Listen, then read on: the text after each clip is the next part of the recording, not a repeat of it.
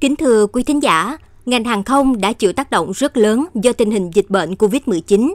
Các hãng khai thác phải đóng băng đường bay quốc tế. Chính phủ đã có những chính sách thông thoáng tạo điều kiện thuận lợi để lĩnh vực này có cơ hội phục hồi. Về hạ tầng, các cảng hàng không đã sẵn sàng kết nối, chào đón du khách quốc tế. Tuy nhiên, đắc khai ế còn lệ thuộc rất lớn vào chiến lược thu hút khách của các hãng bay cũng như cấp độ hấp dẫn ở nơi hạ cánh.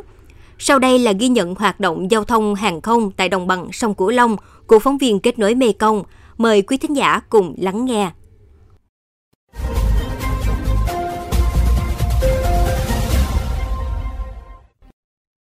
Theo số liệu công bố từ Hiệp hội các hãng hàng không châu Á Thái Bình Dương, các hãng hàng không trong khu vực đã vận chuyển hơn 4,8 triệu lượt khách quốc tế trong 6 tháng đầu năm 2022, công suất ghế tăng khoảng 77% so với cùng kỳ năm ngoái.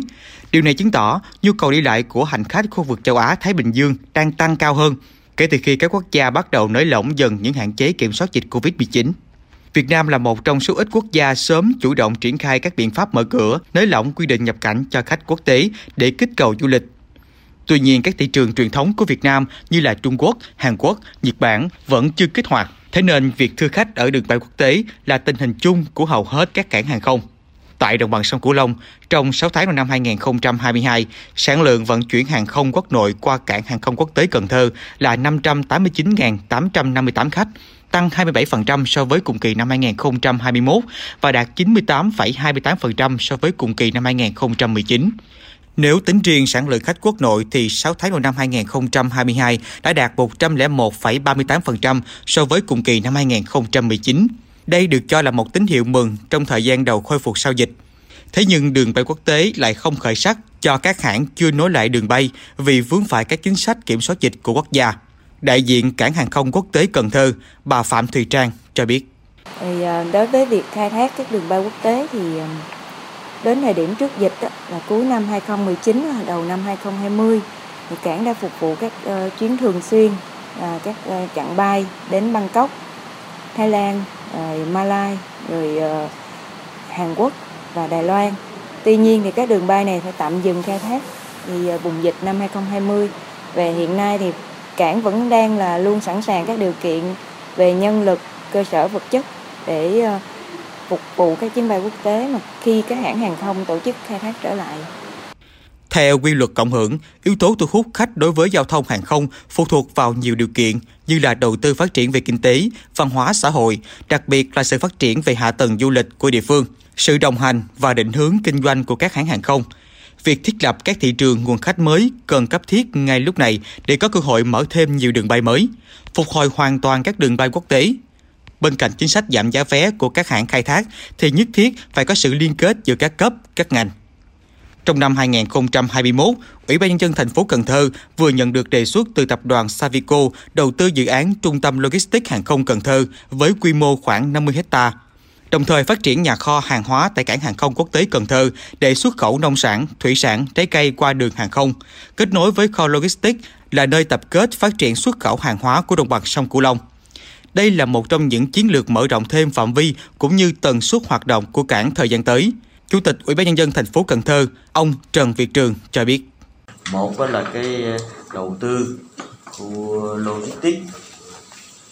cặp sân bay, logistics đô thị logistics thì cái này là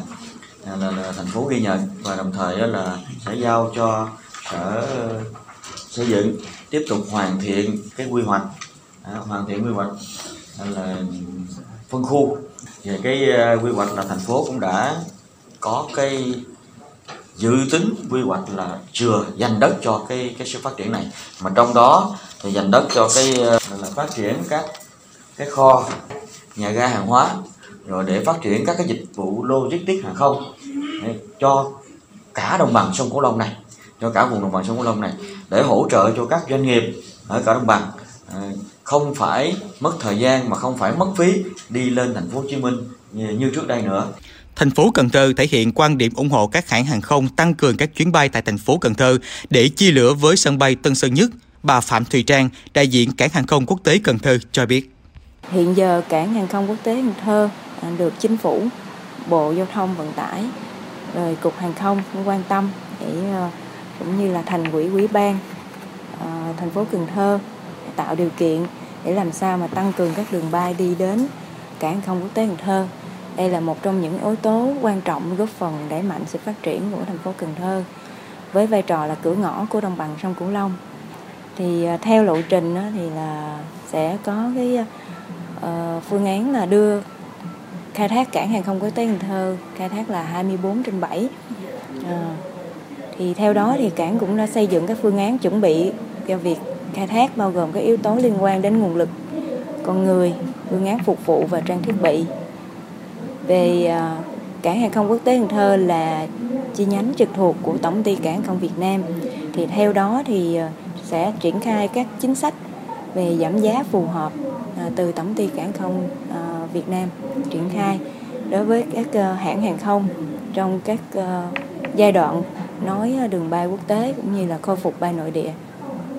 đi đến cảng hàng không quốc tế Cần Thơ.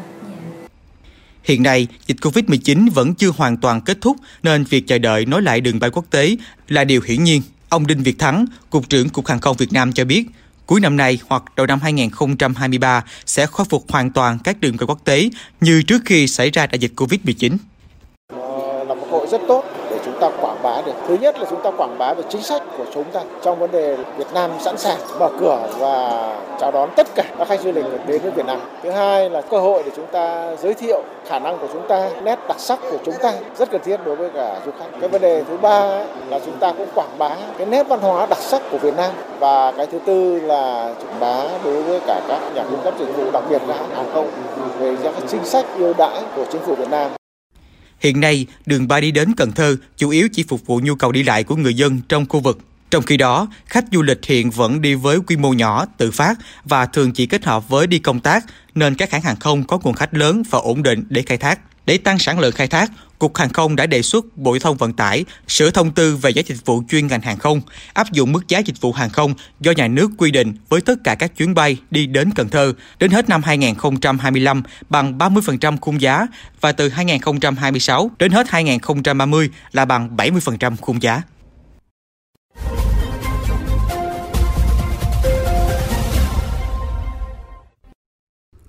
Đến đây, thời lượng dành cho chuyên mục kết nối Mê Công xin được phép khép lại. Mê Công FM xin mời quý vị và các bạn cùng lắng nghe kênh podcast chuyên biệt đầu tiên về đời sống của người dân vùng đất phương Nam, chuyện Mê Công, trên nền tảng thiết bị di động bằng cách truy cập vào các ứng dụng Spotify, Apple Podcast trên hệ điều hành iOS, Google Podcast trên hệ điều hành Android, sau đó gõ từ khóa chuyện Mê Công. Còn bây giờ, Thanh Thúy và Hiền Công cảm ơn bà con và các bạn đã quan tâm lắng nghe. Xin chào và hẹn gặp lại vào kỳ sau.